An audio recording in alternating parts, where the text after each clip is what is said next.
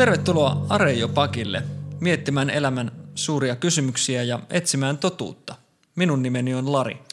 Ja minä olen Aku. 22. heinäkuuta 2011 norjalainen Anders Breivik surmasi 77 ihmistä. Kahdeksan heistä kuoli oslolaisen virastotalon edessä räjähtäneeseen autopommiin, 69 kuoli Breivikin ammuskeluun Uuttojan saarella. Suurin osa heistä oli teini-ikäisiä. Kun Breivik otettiin kiinni, hänelle tehtiin useampia mielentilatutkimuksia. Mielentilatutkimusten tarkoituksena oli selvittää, oliko Breivik syyn takeeton vai syyn takeellinen, eli voitinko Breivikia pitää vastuullisena teoistaan ja rangaista häntä niistä. Aluksi tutkijat olivat sitä mieltä, että Breivik oli syyn takeeton, koska hänen käsityksensä todellisuudesta oli niin harhainen. Tämä kuitenkin aiheutti valtavan vastalausuuden myrskyn, ja myös Breivik itse oli sitä mieltä, että hän teki tekonsa täysissä ruumiin ja sielun voimissa eikä ollut mielenvikainen. Kun mielentilatutkimuksia jatkettiin, ne vahvistivat yleisön ja Breivikin oman arvion itsestään. Myöhemmin kuitenkin lehdistö kertoi Breivikin karmeasta lapsuudesta ja kuinka hänen äitinsä käytännössä vihasi poikaansa. Näytti siltä, että tämä tieto vaikutti nyt jälleen siihen, missä määrin ihmiset näkivät, näkivät Breivikin olevan syypää tekoihinsa. Oliko Breivik sittenkin vain olosuhteiden uhri? Jos hän olisi kasvanut rakastavassa kodissa, olisiko hänestä tullut massamurhaaja? Tämä Breivikin tapaus herättää vaikeita kysymyksiä tahdon vapaudesta ja moraalisesta vastuusta. Aku, sä tutkit tällä hetkellä kuumeisesti vapaata tahtoa ja kirjoitat siitä myös kirjaa. Miten me ylipäätään voidaan arvioida sitä, tekikö Anders Breivik tekonsa vapaasti? Tämä kysymys on erittäin hankala. Nimittäin filosofit ja monet muutkin on väitellyt melkein vuosituhansia siitä, että mitä tahdonvapaus edellyttää ja mitä vapaasti tekeminen edellyttää. Ja voitaisiin lyhykäisesti sanoa, että meillä on kolme tällaista perusmääritelmää. Ja näistä ensimmäinen on ehkä kaikkein arkijärkisin ja intuitiivinen, mikä perustuu siihen ajatukseen, että meillä on mahdollisuus tehdä valintoja. Vapaus on sitä, että me tehdään valintoja. Eli toisin sanoen me ajatellaan, että tahdonvapaus on kykyä tehdä toisin. Ja mä voin tehdä valinnan esimerkiksi sen välillä, että meneekö mä bussilla töihin vai meneekö mä polkupyörällä töihin. Ja silloin kun me kysytään, että oliko se, että mä menin bussilla vapaa, oliko tämä mun, mun teko vapaa, niin meitä kiinnostaa, että olisinko mä voinut olla menemättä bussilla töihin, olisinko mä voinut jäädä himaan nukkumaan tai mennä polkupyörällä töihin. Ja tällä perusteella me määritellään se vapaaksi teoksi. Tahto oli vapaa, menin bussilla, koska mä olisin voinut tehdä toisin. No toinen tapa määritellä vapaa tahto olisi vähän erilainen, joka perustuu, perustuu siihen, että me ollaan tavalla tai toisella meidän omien päämäärien ja halujen lähteitä – me voitaisiin kutsua tätä autonomiaksi ja sanoa, että tahdonvapaus olisi tässä tapauksessa kyky synnyttää ja ylläpitää omia päämääriä. Ja tämmöisissä tilanteissa me voidaan esimerkiksi miettiä sitä, että jos mä haluan laihduttaa, mä voin muodostaa itselleni tällaisen päämäärän, että mä haluan nyt olla laihempi, niin mä toimin sitten sen mukaan, mä käyn salilla, mä, mä syön paremmin. Ja mulla on valta omaan itseeni asettaa tämmöisiä päämääriä ja mä voin vaikuttaa siihen, minkälainen musta tulee tulevaisuudessa. Ja tällä tavalla ei pelkästään tehdä valintoja, vaan tehdä valintoja, jotka vaikuttaa muun itteeni ja mä oon autonominen. Kolmas tapa määritellä vapaa tahto, jossa nyt tullaan vähän lähemmäs tätä Breivikin tapausta vielä, niin olisi, on sellainen, missä me ajatellaan, että tahdonvapaus liittyy nimenomaan moraaliseen vastuullisuuteen ja vastuullisena pitämiseen – ja tässä tapauksessa me sanottaisiin, että tahdonvapaus on kyky hallita omia tekoja, hallita, kontrolloida tai ohjata, synnyttää omia tekoja tavalla, joka mahdollistaa sen, että mua voidaan pitää niistä teoista vastuullisena. Eli kyky tehdä toisin, kyky synnyttää ja ylläpitää omia päämääriä ja kyky hallita tekoja, omia tekoja. Nämä on ne kolme tapaa määritellä ja ymmärtää vapaa tahto. Joo, se on, se on, se on aika tavallinen niin kuin jaotella nämä kolme, mutta tässä pitää nyt huomata se, että ne voi mennä myös päällekkäin. Koska tämä kolmas tapa, missä me liitetään tahdonvapaus moraaliseen vastuuseen, niin voi edellyttää näitä kahta muita, kahta muuta. Eli me voidaan ajatella vaikka näin, että, että se kyky hallita tekoja siinä mielessä, että mua voidaan pitää niistä vastuullisena, edellyttää esimerkiksi tämän kyvyn tehdä toisin. Tai edellyttää jonkinlaisen autonomian, missä mä voin muodostaa omia päämääriä. Ja just tämä on se, mikä esimerkiksi tässä Breivik-tapauksessa on, on, on se, mikä, mikä, meitä, mikä meitä kiinnostaa. Koska näyttää selvältä, että Breivikillä oli kyllä kyky tehdä toisin, sillä oli kyky tehdä valintoja – mutta oliko Breivikillä kyky synnyttää ja ylläpitää omia päämääriään? Jos se menneisyys oli tietynlainen, sitä oli kohdeltu todella pahasti, se oli joutunut kärsimään kauheasti, niin onko niin, että se minkälaiseksi Breivikin luonne ja henkilö muodostui, niin teki, sellaisen, teki siitä he ihmisiä, joilla ei ole kykyä vaikuttaa siihen, miksi se haluaa niitä asioita ja päämääriä, mitä se haluaa. No mitä merkitystä oikeastaan sillä on, ollaanko me vapaita? Mitä väliä sillä on, tekikö Breivik tekonsa vapaasti vai ei? Sillä on tosi paljonkin merkitystä ja sillä on merkitystä useista eri syistä.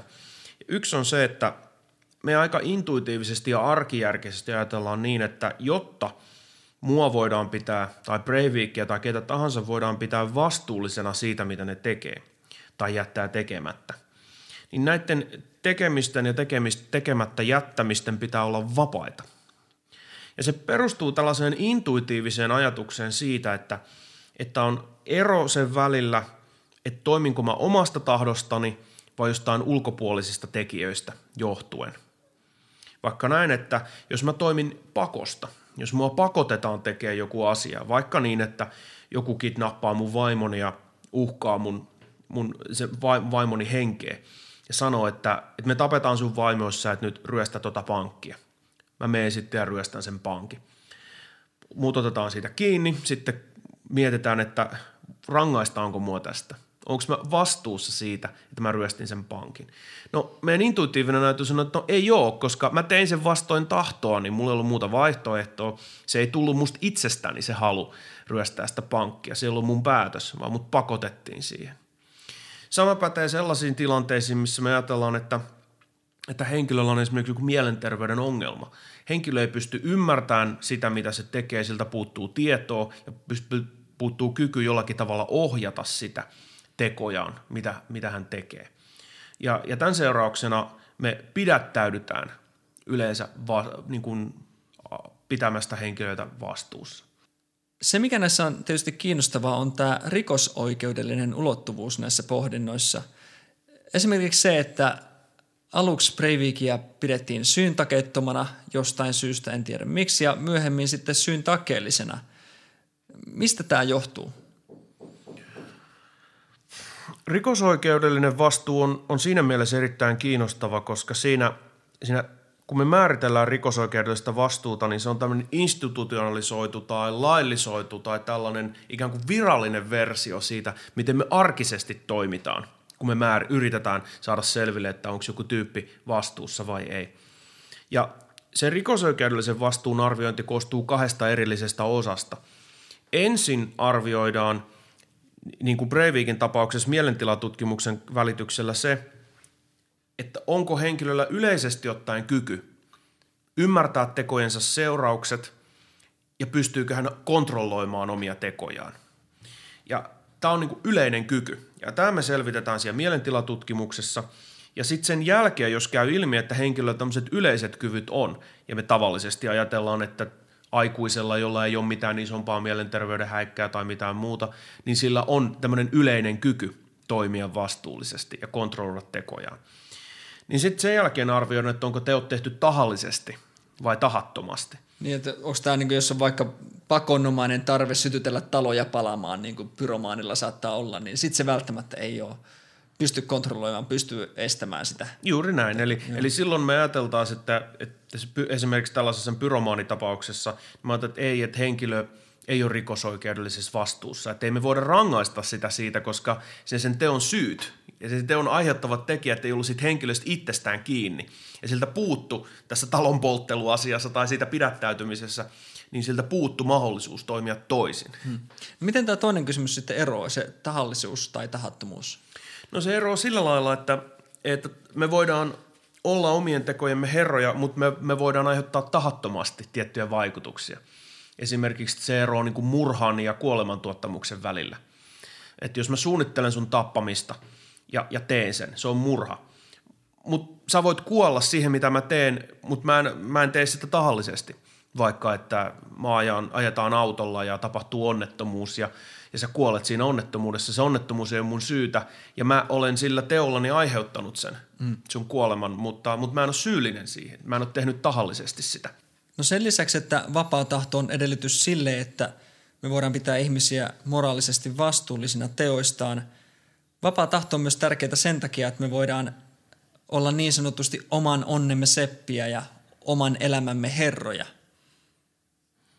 Joo, tämä on erittäin kiinnostava huomio ja valtaosa niin filosofeista ajatteleekin niin, että tahdonvapaus on nimenomaan edellytys sille – että me voidaan elää meidän elämää tietyllä tavalla ja asennoitua siihen tietyllä tavalla. Tämä liittyy siihen, mitä mä aiemmin sanoin siitä, että tahdonvapaus voidaan määritellä tämmöisen autonomian tai itsehallinnan näkökulmasta. Että me itse asetetaan tiettyjä päämääriä elämämme ja työskennellään niitä kohti. Joo, ja tämä näyttää olevan tosi tärkeä osa meidän normaalia elämää. Että me ajatellaan, että, että mä voin vaikuttaa siihen, millainen musta tulee – Mä voin vaikuttaa siihen, minkälainen tulevaisuudesta tulee yleensä ja minkälainen mä oon vaikka viiden vuoden päästä. Mä voin valita, mitä mä lähden opiskelemaan, mä voin yrittää valita, minkälaista työtä mä teen. Toki näihin vaikuttaa monet asiat, mitkä ei ole musta kiinni, mun tausta vaikuttaa ja niin edespäin, mutta me ajatellaan, että siellä on aina kuitenkin tämmöinen pelivara. Sen taustan ja sitten, että mitä, mitä, mitä mä lopulta päädyn tekemään, niin siellä on pelivara, jonka mä itse täytän. Jos mä päätän, että mä haluan olla laihempi, mä, voin, mä haluan laihtua, niin mä voin tehdä tällaisen päätöksen ja sitten toimia sen mukaan. Mä voin yrittää, äh, yrittää käydä salilla ja mä voin yrittää syödä paremmin ja sitä voi estää monet asiat. Mutta mulla on kuitenkin tämmöinen valta. Ja sitten kun mä harjoitan tätä mun valtaa tai hallintaa mun itteni osalta, niin mä muokkaan mun omaa, minkälainen mä oon ja minkälaisia päämääriä mä asetan itselleni. Ja tämä näyttää olevan erittäin tärkeä asia meidän niin kuin – arkielämän kannalta. Kaikki me ollaan ikään kuin saatu tietty, tietyt kortit käteen, joilla meidän pitää, sanotaan, että kaikilla on samanlaiset kortit kädessä, mutta sitten on meistä kiinni, miten me pelataan niillä korteilla. Niin, ne kortit voi olla erilaisetkin. Sehän on selviä, että joillakin on erilaiset kortit kuin toisilla. Niin. Mutta, mutta ajatus on kuitenkin se, että riippumatta siitä, että mitkä kortit meillä on jaettu, niin meillä on kuitenkin jonkinlainen mahdollisuus ohjata meidän tekoja ja sitä, että minkälaisia päämääriä me asetetaan, minkälaisia meistä sitten tulee, että me voidaan ikään kuin käyttää ne meidän kortit mahdollisimman hyvin tai olla käyttämättä. Ja, ja tämän ajattelun ja tämän kaltaisen autonomian, niin näyttäisi olevan, tämä näyttäisi olevan mahdotonta tilanteessa, jossa meiltä puuttuskin tahdonvapaus. Ja tahdonvapaus näyttää tarkoittavan oikeastaan just tällaista kykyä. Ja, ja jos käy ilmi, että, että tämmöistä kykyä meillä ei voi olla – ja se, että mikä musta tulee, minkälainen, minkälaisia päämääriä mulla on, minkälaisia valintoja mä teen oman elämäni kannalta, että mä en itse asiassa voikaan vaikuttaa niihin. Ja tapahtuu sellaisista, sellaiset seikat aiheuttaa jotka, jota mä en voi hallita. Mun menneisyys, mun ympäristö. Jos on näin, niin tämä olisi meille valtava menetys. Meidän elämän asenne pitäisi olla kokonaan toisenlainen. Filosofit käyttää englanniksi tämmöistä termiä kuin up to usness – millä tarkoitetaan just sitä, että se on meistä kiinni ja tämä on olennaista vapaalle tahdolle. No Aku, kolmas kysymysrypäs liittyy siihen, että missä määrin vapaa tahto on yhteensopivaa sen kanssa, että meidän elämää ja meidän ajatuksia, haluja ja tekoja määrittää hirveän iso joukko tekijöitä, jotka ei ole meistä itsestämme kiinni. Esimerkiksi Breivikin tapauksessa hänen lapsuutensa, hänen hyvin synnynnäisesti määrittyneet psykologiset kykynsä ja taipumuksensa ja monet muut tekijät oli semmoisia, mitkä oli hänen kontrollinsa ulkopuolella, mutta nämä kuitenkin tosi paljon vaikuttaa siihen, minkälainen ihminen Anders Breivikistä tuli. Tämä on erittäin hankala kysymys ja tämä on juuri se, mitä me kutsumme vapaan tahdon ongelmaksi. Että vapaan tahdon ongelma koostuu siitä, että yhtäältä näyttää siltä, että meidän on edellytettävä, että meillä on jonkinlainen pelivara. Että mulla on mahdollisuus vaikuttaa mun omiin tekoihin. Mutta yhtäältä toisaalta näyttää siltä, että meidän teot syntyy sellaisista asioista, joita me ei voida kontrolloida. Mä en voi valita mun vanhempia, mä en voi valita sitä kasvatusta, minkä mä oon saanut. Ja juuri nämä tekijät ja monet muut vaikuttaa siihen, millainen ihminen musta tulee ja minkälainen luonne mulle kehittyy, minkälaisia taipumuksia päämääriä mä asetan. Jos mun teot sitten ikään kuin virtaa vaan näistä päämääristä ja luonteesta, mikä mulle nyt on sellaisista tekijöistä, jolle mä, itse voi, jolle mä en itse voi mitään syntynyt, niin miten mulla voi olla mitään vastuuta? Niin kuin sä voit olla sun päämäärien lähde ikään kuin sun tavoitteiden lähde, mutta eihän nekään tule niin kuin tyhjästä. Että siellä on aina jotain aikaisemmin mm-hmm. siinä kausallisessa ketjussa, mikä vaikuttaa sen, että äh, sä, sä nyt haluat vaikka niin kuin murhata joitain ihmisiä. Juuri näin ja, ja tää, sen, sen, se, tästä, tästä johtuu se, että se keskustelu menee yleensä siihen, että me yritetään selvittää, että minkälaiset teot – minkäla, anteeksi, minkälainen historia mahdollistaa tämän tekojen hallinnan ja minkälainen historia sulkee sen pois. Ja, ja minkälaisia tekijöitä siellä voi olla, että vastuulli, me voi, meitä voidaan pitää vastuullisena, minkälaisina tekijö, minkälaisia tekijöitä siellä ei voi olla. Ja kuten aiemmin jo kävi ilmi, niin erilaiset pakonomaiset jutut, sairaudet, tällaiset on, on niitä, joilla me arkisesti ajatellaan, että, että nämä ei ikään kuin sovi sinne historiaan ne ei sovi tämmöiseen niin kuin vastuulliseen historiaan ja ne ottaa meiltä tahdonvapauden pois. Mutta sitten on muita tekijöitä esimerkiksi, no missä määrin se, että mut on kasvatettu tietyllä tavalla, ottaa multa ää, kyvyn hallita tekoja pois.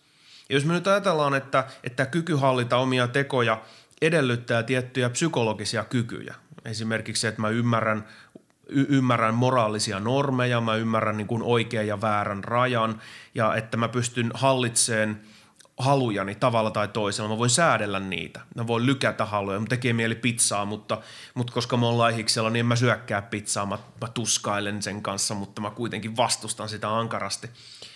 Ää, mä, mä en sit ota sitä pizzaa. Niin tää on niinku psykologinen kyky, mikä mulla on. Mä siirrän sitä nautintoa eteenpäin tai, tai, tai kontrolloin tällä tavalla itteeni. No näitä näytetään edellyttävän ja voi hyvinkin olla, että tietyn kaltaiset elämän historiat, vaikka että jos henkilöllä on tosi väkivaltainen lapsuus tai ongelmallinen lapsuus, niin sillä yksinkertaisesti ei ole tämän tyyppisiä psykologisia kykyjä, joilla se voi kontrolloida vaikka omia tunteitansa. Sellaisia, mitä meillä ö, ikään kuin norma- normaalissa olosuhteissa aikuisilla ihmisillä tavallisesti on.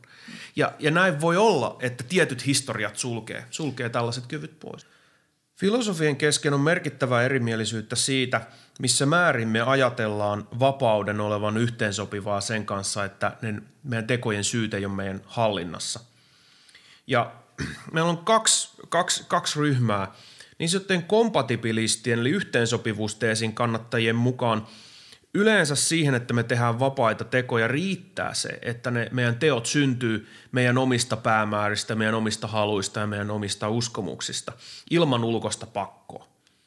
Eli silloin kun ne teot, mitä mä, teko, minkä mä teen ikään kuin virtaa mun uskomuksistani – ja mun haluistani ja päämääristäni, se, on silloin, se lasketaan silloin vapaaksi. Se tulee musta itsestäni, se on musta itsestäni silloin kiinni. Vaikka me voitaisiin hyvin selittää, että ne osoittaa niihin syihin, minkä takia sulle on tullut just tämmöisiä haluja, uskomuksia tai tahtomuksia. Kyllä, koska tällainen peruskompatibilisti sanoisi, että, että sille on merkitystä, miten ne on syntynyt.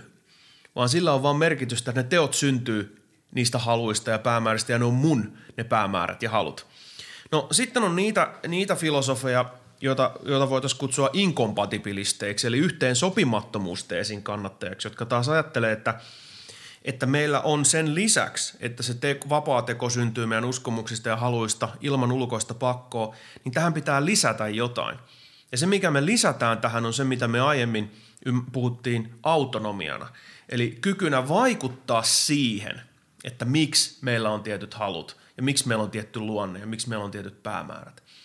Ja meillä on tavalla tai toisella, jotta meidän tahto olisi vapaa, ja teot olisi vapaita, niin meidän jollakin tavalla pystyttävä vaikuttaa meidän omaan itseemme ja muokkaamaan meidän omaa, omaa itseemme. On helppo nähdä, kuinka meillä voi olla vapaa tahto tässä kompatibilistisessa mielessä, koska on ihan selvää, että Breivik on tässä mielessä vapaa. Breivik on vapaa ja vastuussa niiltä osin, että sillä oli tietyt päämäärät, se halusi tappaa ihmisiä, ne oli sen omia päämääriä, kukaan ei pakottanut sitä, se ei ollut huumeissa, se ei ollut suunnitellessaan, siis mm. se ei ollut huumeissa. Ne se, virtas sen omista Kyllä. haluista ja, ja se oli siitä itsestäänsä siinä mielessä kiinni. Mm. Mutta sitten jos on inkompatibilisti, niin sitten voi ajatella, että, että tässä on ehkä joku ongelma, koska jos on niin, että se Breivikin luonne, Breivikin päämäärät on tulosta sellaisista tekijöistä, johon se itse voinut vaikuttaa, just sen menneisyydestä, mm. vanhemmista, ympäristöstä, niin sitten herää kysymys, no miten me voidaan syyttää sitten sitä niistä teoista, koska ei sillä ollut valtaa niihin. Tämä Arjopakin jakso on varmaan antanut viitteitä siitä, minkä takia vapaa tahto on ollut iso kysymys vuosituhansien ajan ja minkä takia sitä edelleen kirjoitetaan hyllymetrejä. Ja todennäköisesti väittely jatkuu vielä hyvin pitkään. Ensi kertaan, moi moi! Moi!